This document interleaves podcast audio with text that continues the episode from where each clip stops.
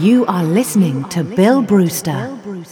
Good morning. This is the short version of my weekly podcast where I play a couple of tracks from this week's podcast and then give you the option to maybe go and subscribe for the bigger version, which is now sitting behind a paywall. So the first track I played you was 12 Tree, Bliss Fizz, and the tune I'm going to play you now is Frank and Tony, Eastern Mean Times, the Timmy Regisford remix.